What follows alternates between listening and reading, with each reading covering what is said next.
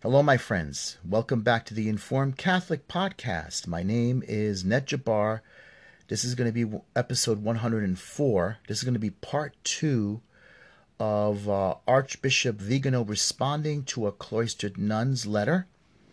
Uh, so before we begin, let's say a prayer, please. Um, in the name of the Father, the Son, and Holy Spirit. Come, Holy Spirit, fill the hearts of your faithful, and enkindle in them the fire of your love. Send forth your Holy Spirit, O Lord, and they shall be created, and you shall renew the face of the earth. Let us pray. O God, you instructed the hearts of thy faithful. By the light of thy Holy Spirit, grant us, by the same Holy Spirit, to have right judgment in all things, and ever to rejoice in his consolation we ask this through Christ our Lord. Amen. In the name of the Father, Son, and Holy Spirit. Amen. So, this is going to be part two. Uh, last week, uh, not last week, just last episode, excuse me, uh, we were started reading a letter of a cloistered nun to Archbishop Maria Vigano, who uh, has sort of like put put himself against um, the uh, what do you call it the the Pope Francis and his uh, movement uh, because there were certain corruptions that were coming to light, um, the McCarrick scandal and other things. Now the nun here, this cloistered sister, um, was rather is, is worrying because she's worried about uh, the very few uh, organized movements um, that are going against uh, to to to stand up to speak up against uh, Pope Francis. She doesn't call him Pope Francis; she refers to him as Bergoglio. Uh, remember, this pandemic came upon us suddenly, but it's not just like just suddenly. In October of last year, in 2019, uh, Pope Francis had uh, an Amazonian synod. The opening of the Amazonian synod was in the in the Papal Gardens. In the uh, the uh, Amazonian Indians and a few other uh, kind of like social justice warriors, uh, people from Catholic relief agencies, charities, stuff like that, people who basically practiced liberation theology with native people brought a Pachamama statue in the papal gardens not far from the tomb of St. Peter. And right in front of Pope Francis and a few cardinals and bishops, they prostrated themselves, paid homage to Pachamama. All right? In front of him one of the um, native people, Amazonian people representative, gave him a black ring. And later on, Pope Francis allowed the Pachamama statues to be placed in churches that were dedicated to the Virgin Mary. Okay. Uh, during that time, a lot of people were complaining towards the sacrilege and apostasy and disrespect towards our Lord that this was going on. I mean, it was a it was like a, a, hippie festival. I don't know if you've seen the videos. They had an image of a young woman on a canoe, her face painted, and they were dancing her around. There was a lot of Native Americans performing ceremonies. There were a lot of Marxist symbolism in one of the churches dedicated to the Virgin Mary. There was an image of a woman, a photo of a woman with a baby in one on one arm breastfeeding and this strange sort of like swamp piglet creature breastfeeding on her other breast. Very blasphemous symbol. It was then that a young Austrian, um, Alexander Chauvel, uh, I know I'm pronouncing his name wrong, took the Pachamama statues and cast them over a bridge into the Thames. Or I'm sorry, not Thames, to the uh, river, the, the river uh, uh in Rome. Of course, that was the, he was a layperson. He's not a priest. He was praised for it. Pope Francis was upset about it, but it was during those that time, unbeknown to us in China, in in Wuhan, that this pandemic broke out. And within weeks, October into November, by December there were it was spreading and Chinese New Year showed up. A lot of Chinese nationals traveled, went to places like Milan, Italy, New York, other parts of Europe, and before you know it, by the time we got to January, it was spreading. And then by the time January, then February, there were rumors going on. There were talks about it, uh, about a shutdown in New York. By mid March, everything was shut down.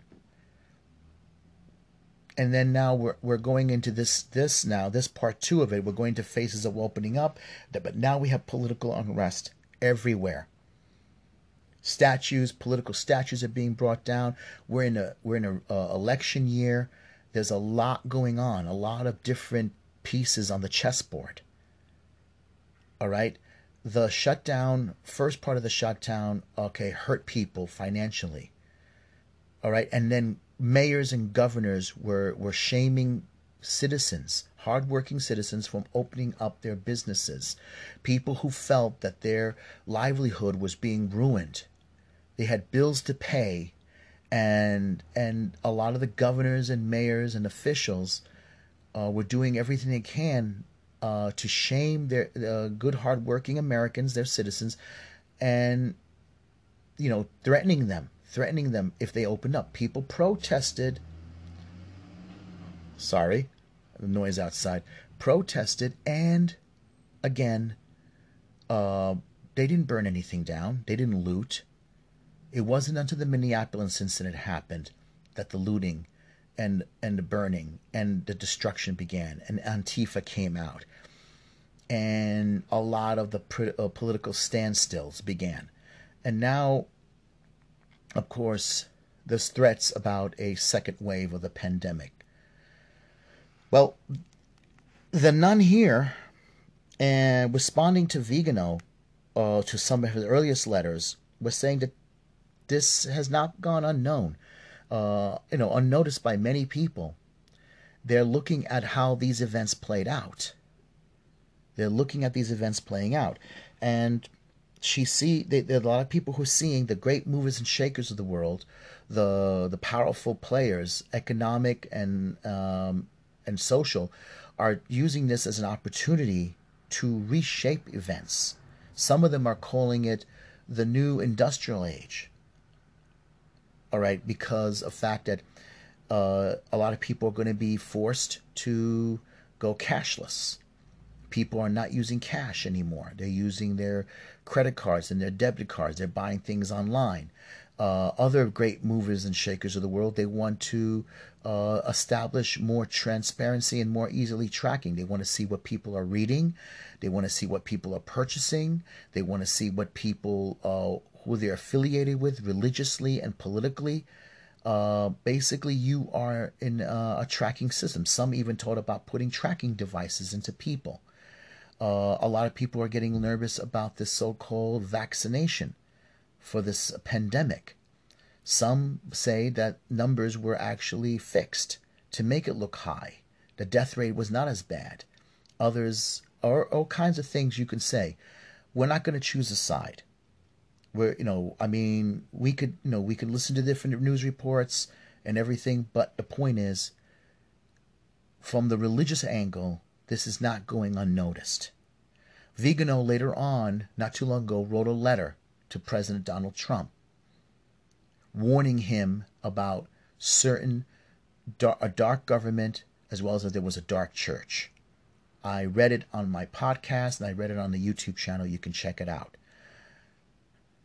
And there's a question about the fact, even Trump tweeted Vigano's letter.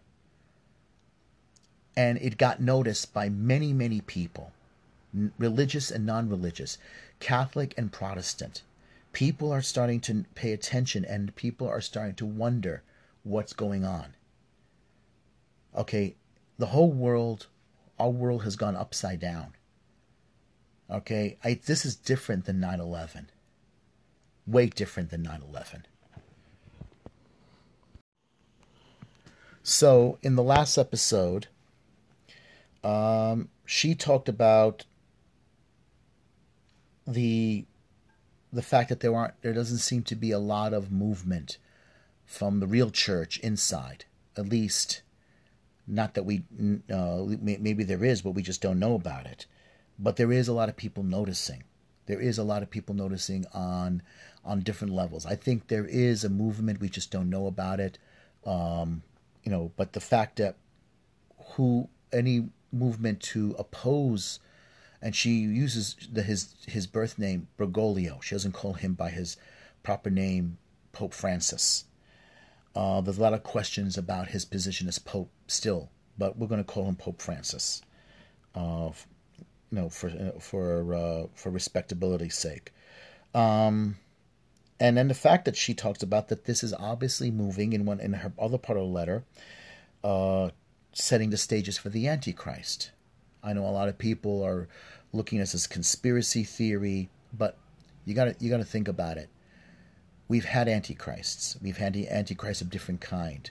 Um, Hitler, Mussolini, Stalin, Lenin, Napoleon Bonaparte was also considered antichrist.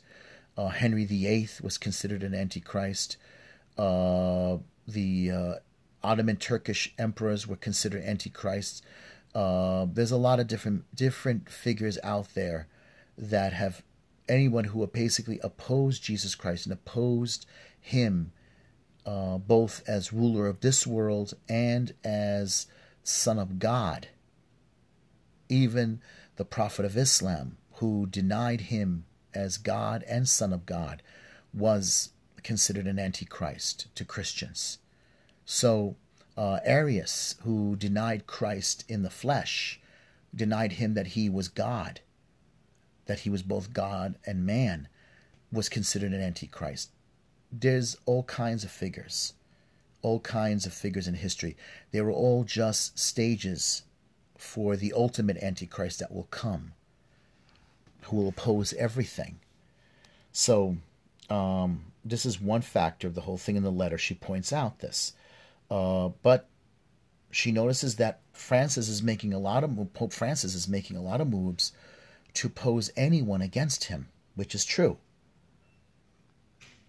Um, but she told him that he's not alone and that he he's doing the right thing and he should continue doing what he's doing. Now we're going to go into his response, and she she makes mention to Maximilian uh, Saint Maximilian Kolbe and the the Order of the Immaculata the Order of the Miraculous Medal. Uh, refer in Mac- Maximilian Kolbe was uh, during World War II. He died in the concentration camps. He died in place of a Jewish father, husband, and father.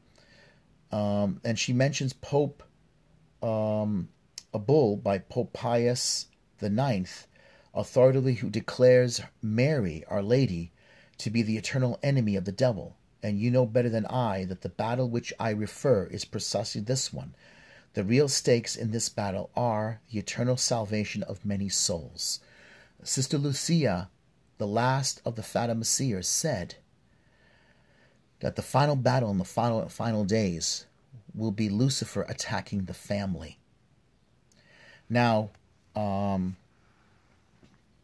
the Black Lives Matter movement on their website says that they oppose the traditional family unit that is husband, father, uh, husband, father, mother, uh, wife, and children. They actually say they want to abolish that. They want to abolish the patriarchy. They want to abolish the traditional family movement. That they are for transgenderism.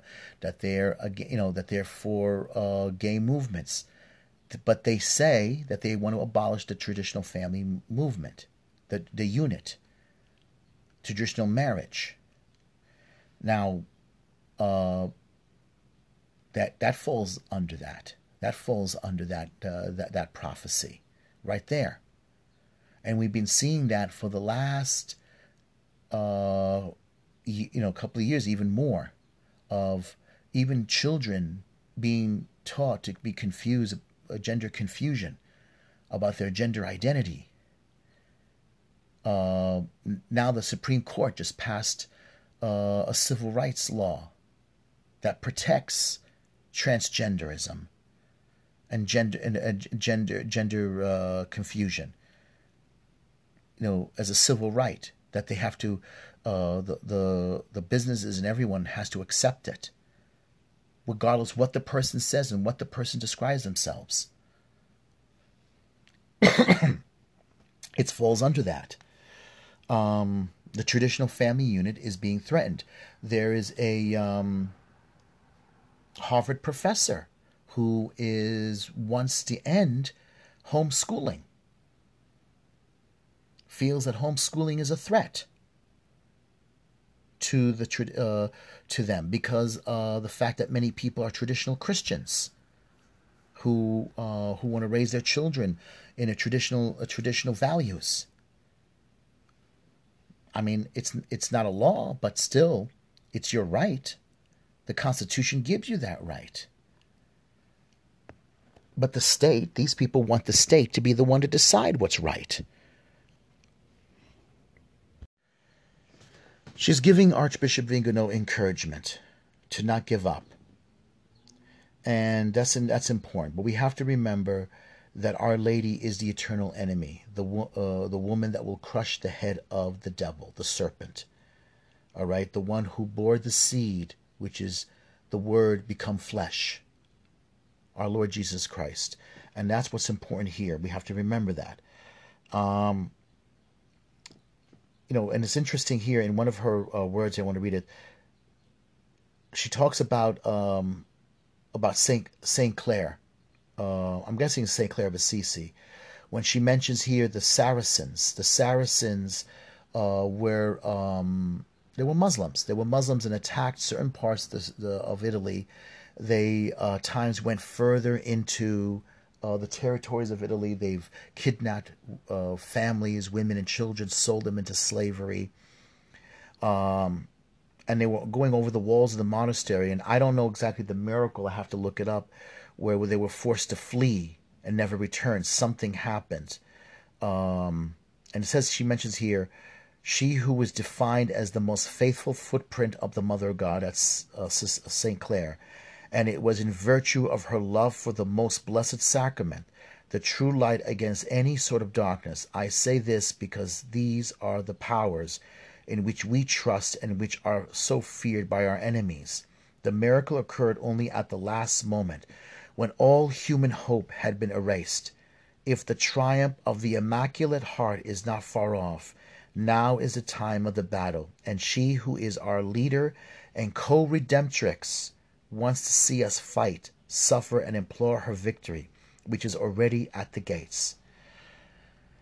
There you go. That's something I really uh, want to talk about. The fact that there's a chance that there is going to happen where Our Lady, our Lord, will send his mother at the final minute, at the final hour of our desperation. And we will, and the whole world will know this. Everybody will know this. All right, so let's begin with Vigano's response. Dear sister, thank you very much for your letter, which I read attentively. I fully share your clear and realistic vision of the present situation of crisis that involves the church and the world. With a supernatural gaze, cooperated by sacred scripture and various messages of Our Lady, we can understand that in this moment we can now see with greater clarity of the real dimensions of the epochal clash between good and evil, between the sons of light and the sons of darkness. What leaves us only true, truly scandalized is seeing how the top levels of the hierarchy are openly placing themselves at the service of the prince of this world, adopting the demands made by the United Nations for the globalist agenda, Masonic Brotherhood, Maltism, uh, ecological, ecologicalism, and immigra- uh, immigrationism, I'm hoping I'm saying the words correctly because I muddled them a few times. What is being created is a single world religion without dogma or morals according to the wishes of the Freemasonry. It is obvious that Bergoglio, along with those who are behind him and support him, aspires to preside over this infernal parody of the Church of Christ. I am sure that you have also noticed, dear sister, the insistence of so many prelates and Catholic media on the presumed necessity of a new world order. Cardinals and bishops have spoken about it, as well as uh, La Civiltà Cattolica Vaticana News, uh, Avenira Azeverto Romano. My Italian's terrible, I know it. With the arrogance of those who are able to say things that are that were once unheard of in the Catholic circles, th- thanks to the protection they enjoy from the leadership of the hierarchy. But on a closer look, the ability of the wicked to move and act to conceal their intentions is much less than first thought. They are so certain of having already reached their objectives that they are openly revealed their intentions with arrogance and ostentation, laying aside the prudence and astuteness that formerly permitted them to remain hidden. Behold, how openly the proponents of the world government and the elite who want to impose their tyranny on the people may now be seen. Behold, how along with them, a neo paganism is also openly revealing itself as the religious army of this tyranny, defined by some as a green apostasy. We know who they are, what motivates their actions, and what their goals are behind them. There is always the prince of this world against whom the queen of victory leads our battle, our battered militia together, with the far greater and terrible army of celestial hosts. But since we have already chosen what side we are on in the field of battle, we must not fear, because our Lord has already conquered while he offers us the precious opportunity to weigh for ourselves an especially glorious crown in these ap- apocalyptic days. I believe that the essential point for effectively conducting a spiritual, doctrinal, and moral battle against the enemies of the church is the persuasion that the present crisis is the maltese of the conciliar cancer. If we have not understood the ca- causal relationship between Vatican II and its logical and necessary consequences over the course of the last 60 years, it will not be possible to steer the rudder of the Church back to the direction given by her divine helmsman, the course that it's maintained for 2,000 years. For decades, they catechized us with hateful phrase. There is no going back with regard to the liturgy, the faith, the moral, the teaching, penance, penance, asceticism. Today we hear the same expression slavishly repeated in the civil sphere, through which the attempt is made to indoctrinate the masses that nothing will be as it was before. Modernism and COVID 19 are part of the same brand. For anyone who has their gaze towards the transcendent, it is not difficult to understand that the greatest fear of those who want us to believe that the race towards the abyss is both unavoidable and unstoppable is that we will not believe them, ignore them, and unmask their conspiracy. This is our duty today to open the eyes of many people, both clergy and religious. We have not yet put together the overall picture of limiting themselves to looking at reality only in their partial and disjointed way. As soon as we have helped them to understand the mechanism, they will understand everything else. It is possible to go back dear sister, it is possible to do so in such a way that the good that was fraudulently taken from us may be restored, but only in the coherence of doctrine. All right, hold on. Lost my place a little bit because of the noise outside. Only in the coherence of doctrine without compromise, without yielding, without opportunism. The Lord will deign to grant us a share in his victory, even if we are weak and without material means only if we will abandon ourselves totally to Him and to His most holy Mother. I entrust myself to your prayers, to the prayers of your fellow sisters. I bless you and your entire community from my heart. Carlo Maria Vigano, Archbishop. translated by Giuseppe Pellegrino. All right, I wanted to read it again because I thought this was important. He says that we they were told when Vatican II happened that there was no way of going back. And I mentioned the this whole thing of hermeneutics, a continuity of hermeneutics. Well, no, the church that we have is more Protestant. It's a free, it's designed. Yes, the the sacraments are valid. This mass, the mass of this Vatican II church, I've been to bed. I've been to Father Rutler's uh, liturgical services on Good Friday. Father Rutler, I've been to his some of his services. He does he does the mass more reverently. All right, it has a more it has a, a stronger Catholic theme, a more sacramental theme. It can be done properly. The priest, even in the uh, Novus Ordo, can face properly properly to the tabernacle or to the to uh, or ad orientem. It can be done, and it's not impossible. The problem is is that they wrote it and they created it in a way where it can be abused.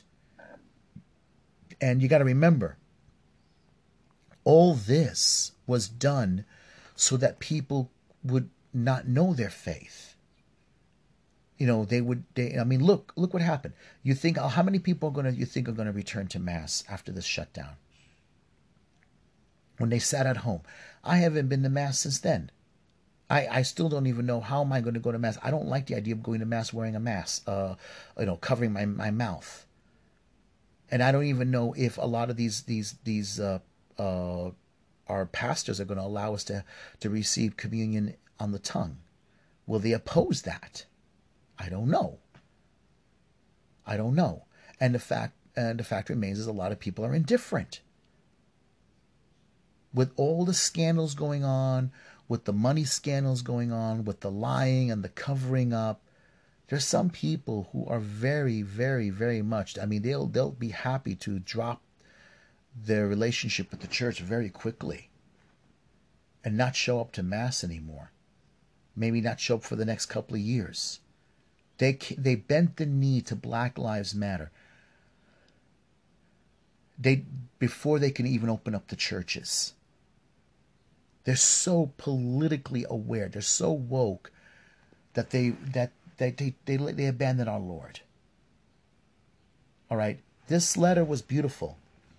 It's a beautiful letter, and I like it. And he pointed out that, you know, to what's going on. He pointed out to the Freemason. He pointed out that they they're telling people now, even in this political sphere, there's no going back to the way things used to be after COVID nineteen.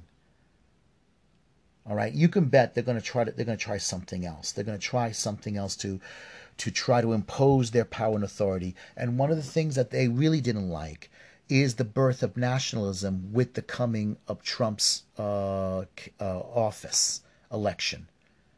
They don't like this nationalism. They don't like the nationalism going on in Poland. They don't like the nationalism going on in England. They don't like the nationalism going on in Italy. They don't like the nationalism that's going on in the United States. They don't like any of it. They can't have nationalism. They can't have any of that. Why do you think they're removing statues? Why do you think this Shaun King wants to remove images of Catholicism?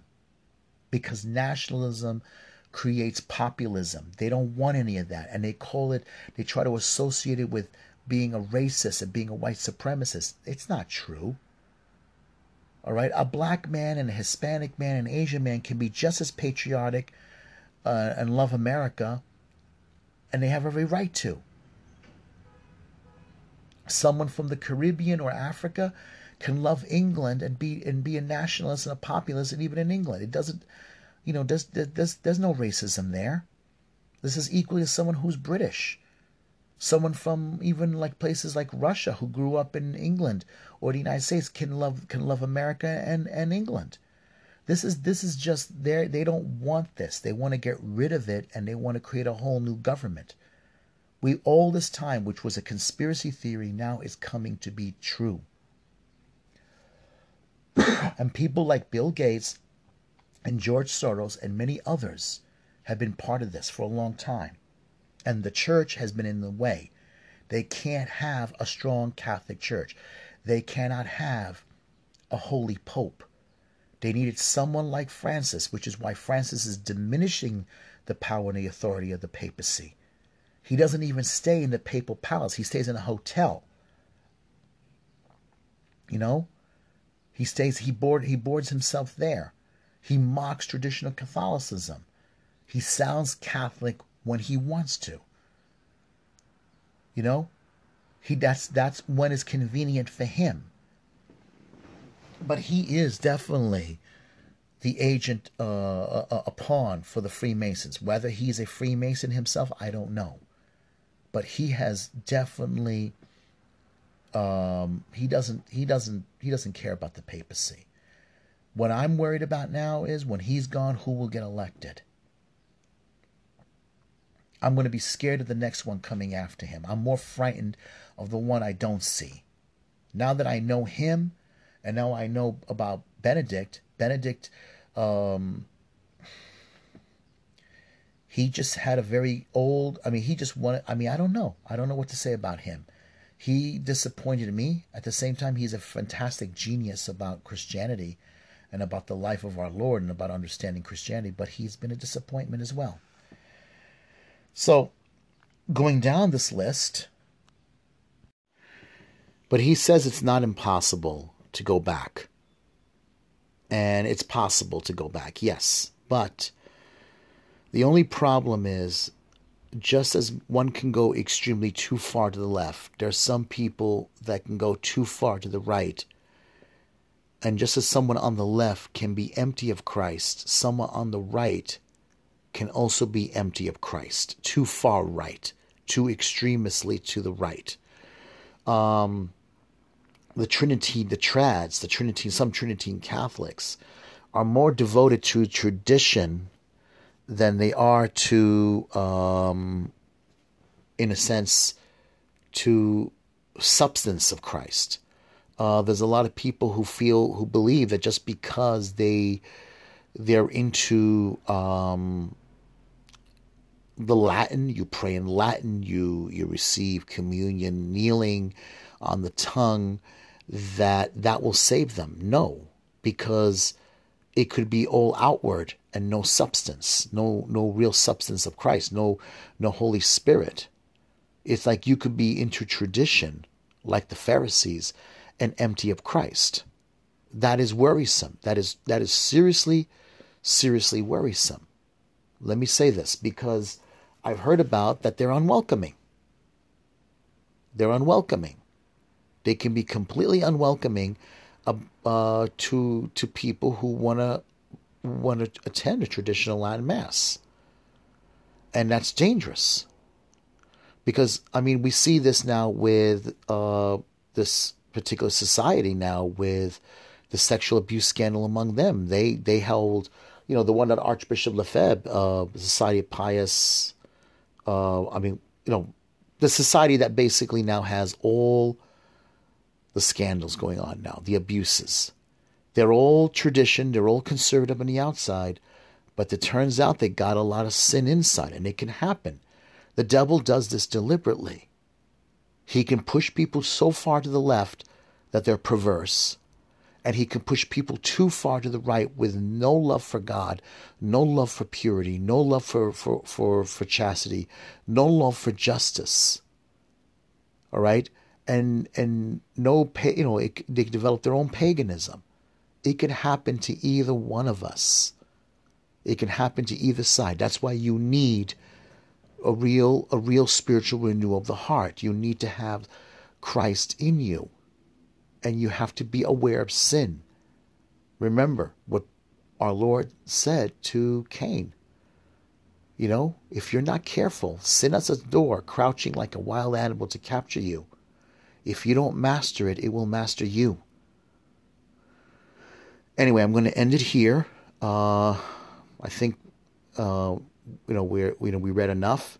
So um, next one I'm going to do on this John King character, and we'll see from there. All right.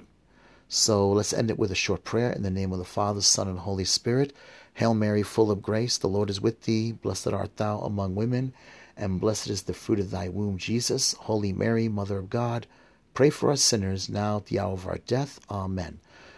So, um, if you like what I do, guys, uh, subscribe, share, and uh, tell other people about this. Also, you can visit my YouTube channel. I'm trying to load up another one. Um, if you like that, uh, you can listen to that, and you know, you, uh, I, am trying to make it as interesting as possible uh, on this, but you know, it takes time to do these things. It's not easy. So, um, anyway, God bless, and we'll be together again soon. Amen.